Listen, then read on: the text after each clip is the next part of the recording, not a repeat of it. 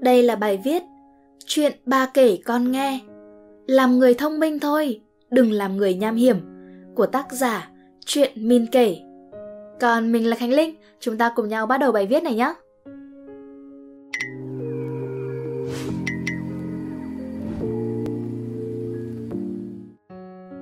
Mình từ trước đến nay vẫn luôn tự hào là đứa con gái lớn lên trong lời dạy của ba. Không phải là mình phủ nhận công lao của mẹ, chỉ là mình đến gần với mẹ mình muộn quá. Lúc đó tư tưởng của mình đã được định hình từ ba mất rồi. Hồi mình còn bé, ba mình chùm say rượu về nói xàm và nôn. Mẹ mình sẽ càm ràm và đứa con gái cưng này sẽ là người bị sai đi hứng cơn say của ba. Ban đầu có ghét thật, nhưng lâu thì thành quen.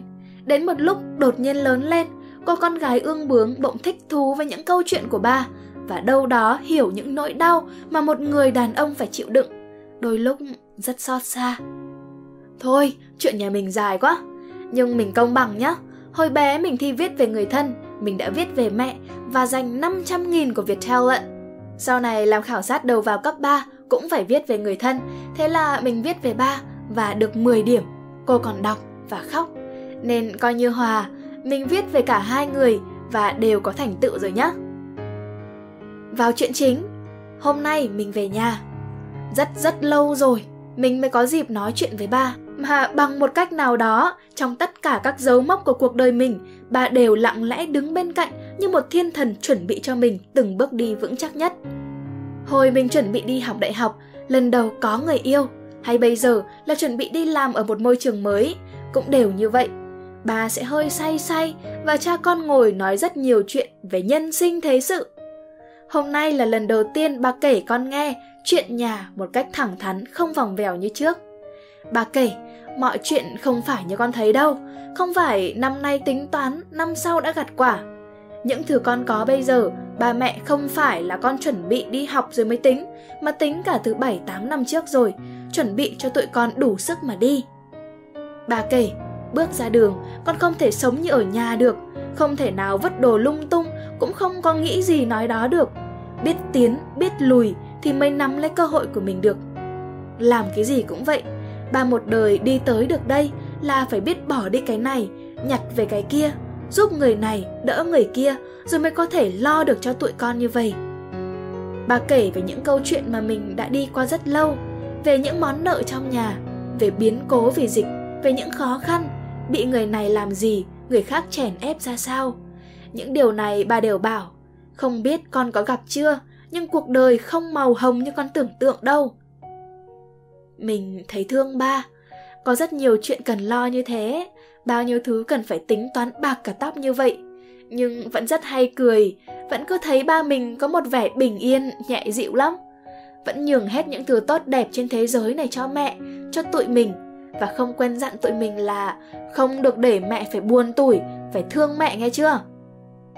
Mình bâng quơ hỏi han về mùa màng thế thái, bảo mùa về con phải lắp cho ba cái camera, rồi không cần đi vô dãy canh cho cực, cũng không có lo mất mát chi nhiều. Người cha thấy cô con gái có vẻ vẫn nhọc nhằn chuyện mùa trước nhà mất đồ, bà vẫn cười nói không sao. Sống phải có kế hoạch, phải lấy thứ mình muốn, nhưng cũng đừng bị nó gò ép quá. Có những thứ mất đi cũng là một cái hay Vì mọi thứ không như mình tính được con gái à Tính được hết thì nhà mình đã giàu. Hôm nay cái điện thoại đó là của con. Ngày mai con bị móc túi Nó không còn là của con nữa rồi. Hôm nay ba có cái dãy Mai bán cái dãy cũng hết là của ba. Sống vô tư một chút Không để ý một chút Thì mới nhẹ nhàng thanh thản được. Lúc này mình mới vỡ hòa ra. Tại sao một người phải lo lắng nhiều đến thế, lại có thể an yên trước sóng gió như vậy? Họa chăng chính là vì suy nghĩ này. Bà bảo với mình, những thứ đã xác định làm là phải làm được, làm cho tới. Nhưng đừng vì vậy mà phòng vệ với thế giới quá, cứ vô tư mà đi thôi. Ở phía sau là ai, mặc kệ. Chống một chút để mình không ngã, đi về phía trước, miễn là tâm mình vững vàng, mình phải nhất quyết không sa ngã vào cái này, không bị vướng chân vào cái kia, tâm phải sáng là được. Nếu lúc nào con cũng phải giữ khư khư cho mình, vậy thì mệt mỏi lắm. Dù nó có quý giá như thế nào, nhưng mà mình làm mình quá mệt vậy thì cũng có đáng nữa đâu. Nhân lúc cô con gái đang thấm sâu từng lời của ba và soi xét lại những nguyên tắc của chính mình, tự hỏi. Vậy suốt đời phải chịu thiệt thòi ủy khuất thì đâu cũng vui vẻ gì. Mình nhớ lại mấy lần bị chơi xỏ đúng đau. Nếu cứ có thể bình yên từ bỏ mà tha thứ vậy thì thế giới này dễ dàng quá. Bà quay sang đột nhiên nhìn mình như thấu tâm can, bảo rằng tùy tính người mà sống. Bà bảo, đối với những người nham hiểm, con phải phòng vệ, phải cẩn thận. Con chơi với họ cũng được, giao tiếp cũng được, bị té một lần cũng được, làm vậy để lớn hơn. Nhưng mà chung quy lại, người nham hiểm rất độc ác. Họ sẽ không vì con đã giúp họ mà ngưng vùi dập con. Con phải vững lòng đi về phía trước, không màng họ, nhưng vẫn phải đề phòng đối phó với những con người như vậy. Người nham hiểm cũng rất thông minh, có cái để mình rút kinh nghiệm.